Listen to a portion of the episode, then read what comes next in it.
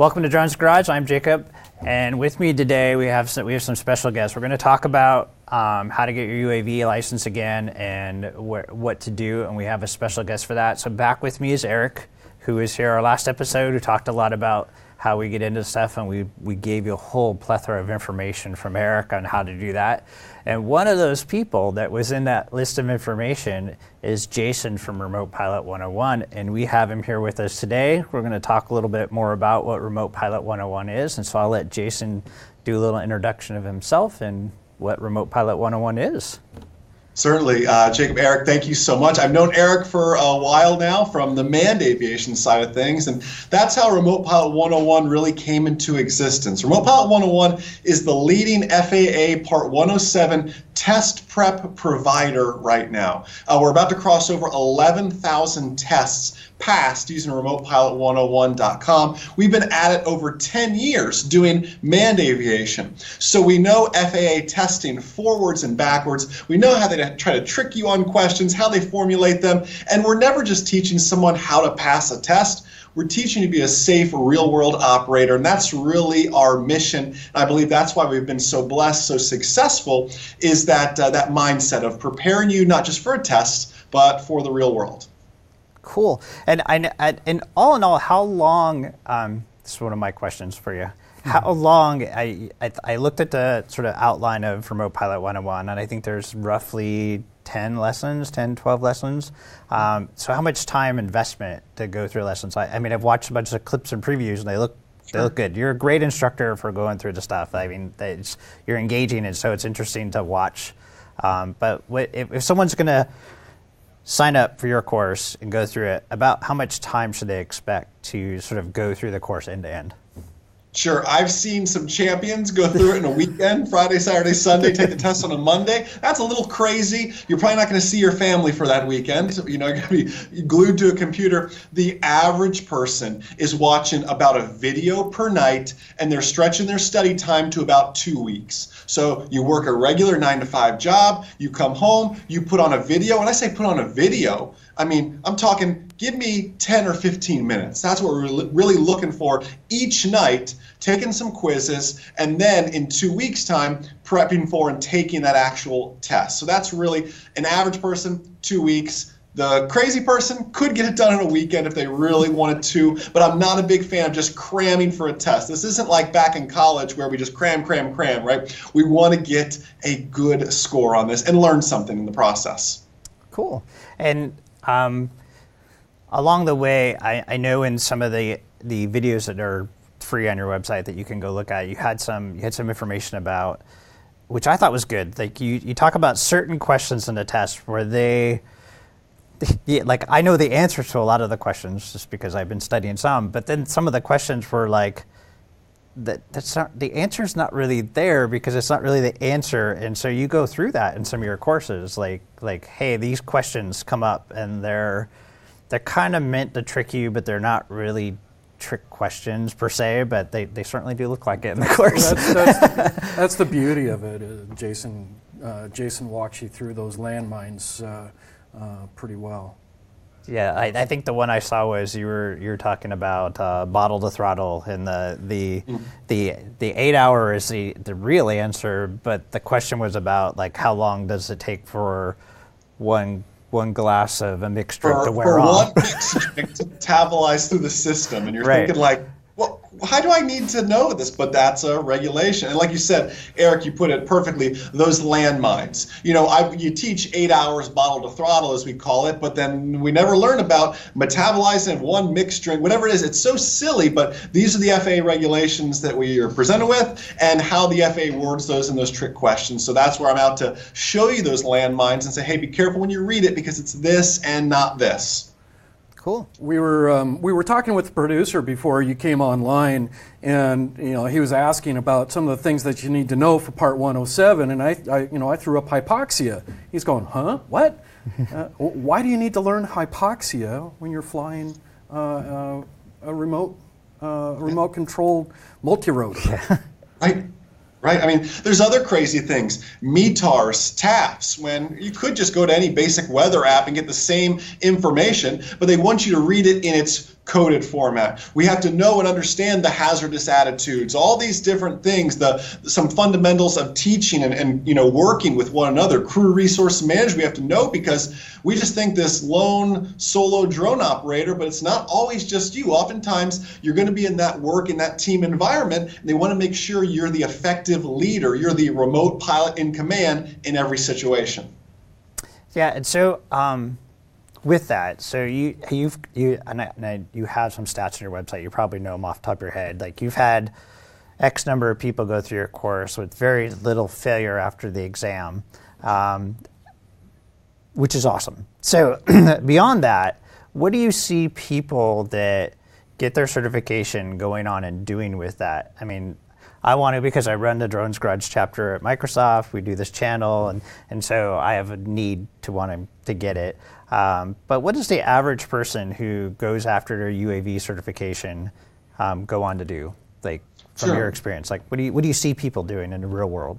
Sure, and we have both sides of the spectrum. So, starting with the most basic, it's the realtor who wants to enhance his or her real estate photos, the sales manager at the car dealership that just wants to get that better angle to sell that car. They're using that in the furtherance of their business, right? So, at the most basic level, we step it up to now working with construction companies wanting to get progress shots to send, you know, the person who's writing the check on how they're doing with these different construction projects, to the farmers now that are using this to, to you know survey their land and go, you know what, in sector 12, it's getting a little bit browner over there. I wonder if we have an insect issue or we need more water. Maybe the irrigation is broken in that area, and they're taking daily scans of their crops. Taking it even a step further, some of our enterprise clients like FDNY, Santa Monica PD, like big time clients, we trained FDNY and they're using tethered drones they're flying these tethered drones. There's just a story on it recently. There was a fire in a 16 story apartment building. They flew their tethered drone up with an infrared camera, saw where the fire was the most intense, the hottest, and said, hey guys, we're, we're spraying over here. We need to be spraying over here instead. Can we see people in there? What do we need to do in this case? So you go from the most basic all the way up to you know enterprise type clients like FDNY using infrared imaging for fighting fires. Like the possibilities with this are are endless, and we are on really the cusp of of something great in this industry. If, if you're looking for a place where there's going to be jobs, there's going to be a future. Man, this is it, and finding that niche. Uh, and, and, moving through it is a great start to a, a fun and amazing career, a prosperous career. So, cool. Yeah, yeah. Search, search, rescue, and recovery. Right now, you know, uh, we're filming during uh, just just after the Harvey uh, aftermath down in South Texas, um, um, and you know, there's people headed down there. Some Part 107 um, pilots uh, on their way down there right now to go help the search and rescue missions. There's TFRs that are popped up, and the only way that you can fly with those is with the command and and a Part 107 cert. Yeah, which yes. is which is a good. It's that's an interesting sort of segue for me, like in the sense of. Um, we, there in the, the, hobby side of flying drones, there's a lot of people that say they have the comment about ruining the hobby, right? Yeah, yeah. like you're doing something dumb and they're ruining the hobby. Uh, but it's it also you know goes over to the commercial side of stuff. You don't want to be doing things that are are, are going to make flying UAVs negative, like and, and, and do things smart, like and so in these uh, the Harvey aftermath and stuff. You, I'm sure there's plenty of people like I'm going to fly my drone up and go go do things, which is really what you don't want to yeah, do. There right? are, yeah, there are. Yes, there are those. You don't want to do it in the TFRs, definitely. Right, because even as a hobbyist, you're supposed to know those things and abide by them. But I would venture to guess that most hobbyists I talk to no idea. They, they don't even pay attention to any of that, yeah. which is part of the, the concern I have. Which is interesting because even what I'm saying is, as a hobbyist, you should go after your UAV or at least study some of it because it's interesting to know what you can or can't do um, from a hobbyist, understand what you need the UAV license for, and so on and so forth, because it makes you just a more educated, well-rounded pilot altogether. To be- even- No matter what Ex- you're doing. Exactly. Jason, correct me if I'm wrong, but uh, I, I don't believe I am here. But um, even as a hobbyist, you can fly under Part 107 rules. They're yes, yes. uh, they're are they held to the same kind of standards? You can't violate TFRs. You can't violate airspace. You're 100% correct. But to Jacob's point with this, now you're saying I wish every hobbyist would take some time. But let's go back Yes. to 16-year-old Jacob. Now you just got a Phantom 4 Oh, for yeah. Christmas. That's what I mean. yes, exactly. How fast can this go? How high can this go? Right? Like, think of that mindset. The rule book, we never read instructions. Like, pick, Right. put yourself in those shoes now.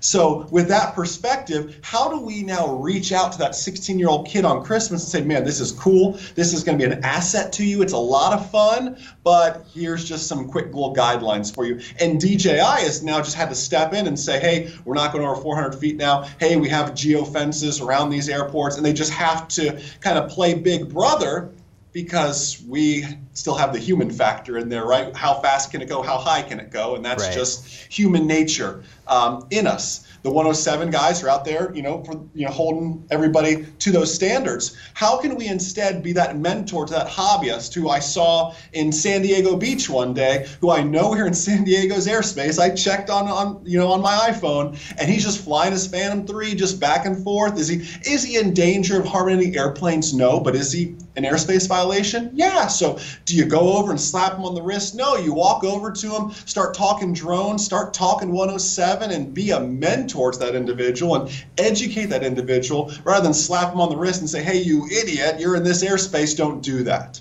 Right? Yeah. We have to go about it in a different manner. Yeah, yeah, totally. I, I it's it's one of those things like educate people as much as you can about what they should and shouldn't do or how they should approach stuff, right? And and I think you come across better with people that way because if you go over and just like, hey, don't do that, you should be like most people go instantly to defensive, right? They're like, Yes. what are you talking about? I'm totally okay with doing that. Um, one of the the companies locally here, Progressive RC, um, actually has this handout that they give they, they give them to us a lot that actually states in the handout like what are the rules right for and they give them to people that buy buy stuff from them. Like hey these are the basic rules that you should know. Like you should you should follow this. So it's a great little handout that they give out with stuff that they sell.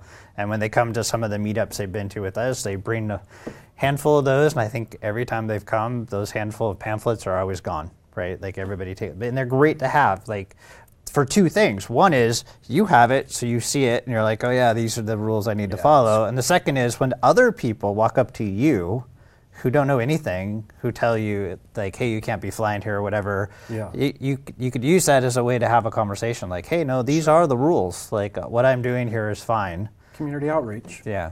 So both ways. I, I like to think about it both ways. Like you go, you can help people Yeah. you have to educate yourself so you don't you don't might like even my my one sister believes that drones are evil because they spy on people and I'm like no it's not that's not not what I'm into it for I get, uh, I get Yes. that uh, when I'm out. I get that when I'm out flying. So you know, I've got my you know my five yellow cones out there for my landing area, my jacket on, and and you know I get the people over saying, "Hey, you're spying." I go, "Well, come here. Let me show you my video, what I'm doing." You know, so if it's you, you engage them, you bring them in. And you, you know you show them what, what it is you're filming, and and then you show them all your little certs and stuff. yeah Yeah. This is great. So, um, another question for you, Jason. Um, where do you see things going with the? I mean, you're more in touch with the FAA than clearly I am, and and so um, there are some things coming. I know you were talking to Cameron before the show about, hey, you should get your UAV license sooner rather than later because changes are going to come, and then the test will change and everything. Um, so, where do you, where do you see things going from here, and and what what th- what things do you see on the horizon? Right. And you're right, the test is always changing, but let me try my best to predict the future and this is my, you know, personal opinion of where this is going. I believe part 107 right now is the cornerstone, is the foundation of bigger things to come. Let me use manned aviation as an example. In manned aviation, we are first given the private pilot certificate. Everybody starts with a private pilot certificate. Oh, you want to fly in the clouds without reference to the horizon? That's an instrument rating. Oh, you want to fly for commercial purposes? That's a commercial and and everything started with private and you expanded from there. I believe our current Part 107 certificates are going to be that version of the private pilot certificate. And then it's going to be, oh, did you want to fly at night? Well, rather than doing waivers, we can add on a night rating. Oh, you wanted to fly something over 55 pounds. Well, we have a plus 55, you know, rating or certificate that you add on to it. That's truly where I believe it's going to go. Is it going to be another knowledge test? Is it going to be an in-flight demonstration with a, you know, some FAA examiner? That those answers I don't have just yet but do know that we are on the cusp of, of this and watching what happens. And if it is a test, we'll be there to prepare you for it and hold your hand through it because it's going to be something big. This is just the foundation. And I truly don't believe that the, I truly believe the FAA didn't realize that this was going to be this big. I mean, we're talking hundreds of thousands of registrations overnight that crashed the FAA website.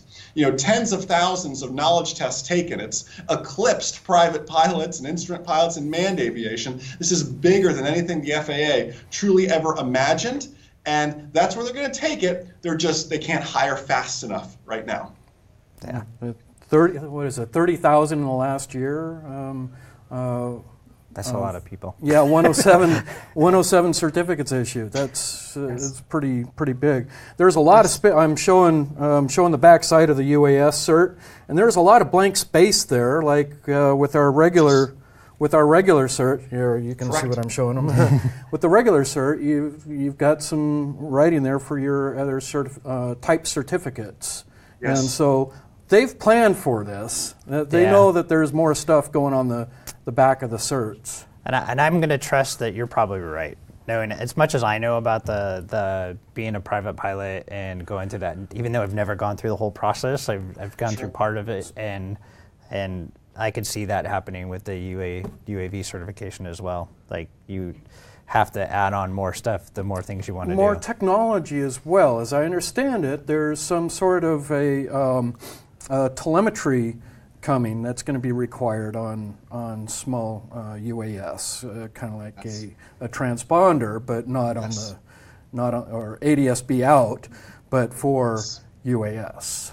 And yes. I I personally can't wait for that. I uh, because that's going to remove doubt uh, for some close calls that get reported that may or may not be, and that's yes. Yeah, be interesting. I, I think the future has a lot of really cool stuff with it, with this as a hobby, with it as a commercial business stuff that you're doing. I there there's a endless possibilities of things you could do. Like um, earlier in earlier episodes of our show, um, we did a lot of um, stuff on how to do mapping scanning and all that stuff and how to pipe that stuff into Azure as a cloud service and how do you control it. I mean, so much of that stuff requires like where you run into the roadblocks is these regulations. Like you, right. you actually can't do some of it because the the regulation actually hinders you from doing it in the way that you want to do it. And so, I I see the FAA coming to sort of agreements with the other side of the technology, and somewhere in the middle, all that stuff's going to finally mesh up. And yes. things will be good for everybody. Yeah, part of it comes uh, is, is, coming with the you know, facility maps that they're popping up. Mm-hmm. Right. Yeah. Cool. Um, anything else you want to add? I, I, anything else going on with uh, Remote Pilot 101 you would like to tell people before we, sure. we wrap so, this thing up? Sure. So we're always continuing to update our course as as things change. Because think about this now. We are we're actually almost to the date of those first tests being taken. They were happening literally this week last year. Those very first you know, brave people to go take that Part 107 test. My one year anniversary. Said, well, they want you, yeah, the FAA has said they want you to renew every 24 calendar months, every two years essentially. We got a year left, and we have yet to hear guidance as a test prep provider on what it's going to take to renew. Do they need to take the test again? Uh-huh. That's what they originally said do so are you going to need to study again that's why we made our course for life to make it easier either way we're gearing up and we've reshot a good portion of our videos anticipating a big rush of individuals coming in and going, man, now it's time to renew. I need to study again. That's what we're gearing up for, and we're waiting for that guidance to see what that really means. Awesome. And, and that's one thing to add. You, like when you sign up for your course, um, that course is for lifetime, right? Correct. Because what you, you said, yeah. So you can come back when you have to renew and get all the updated content from your subscription that they, they bought from your course and Right. do videos and new experiences. And so you'll be always up to date when you come back to, to Yes. take the exam again. Because Yes. what's a good pilot always doing? Always Oh, learning. Oh, you're always learning, yeah. so, no, that's very cool. Um, I, I'm sort of like I had a, pretty busy summer doing a bunch of events and things like that, and uh, so I, I didn't get to doing the studying that I wanted to do to take the test. So that's why I kind of pushed it off. So it's on my list of things to do here in the next. I would say month or so. God, I just need to do it and get it done with. Um, Jason's course is a good place to so, start. so it's one of those things. Just go take it, get it done with, and then um, we'll be all good. Uh, maybe maybe Cameron and I could do it together. That- Uh, that's- I'm here to help, guys. so, um, but it's been great having you on the show, Jason. Um, I, you're you're from what I've seen of the videos that you've produced so far, they're amazing. Um, you're a great uh, instructor. Uh, I used to be an instructor for a bunch of technology stuff, and so Yes. I, I see you as a pretty good instructor. You're entertaining, to, which makes the videos easier to Thank to di- digest, and the information Sure. is explained really well, which I, which I really Thank appreciate. Um, so it's been great having you. Um, thanks, Yes. Erik, for stopping in again to, to help out with the show. And as always, fly safe.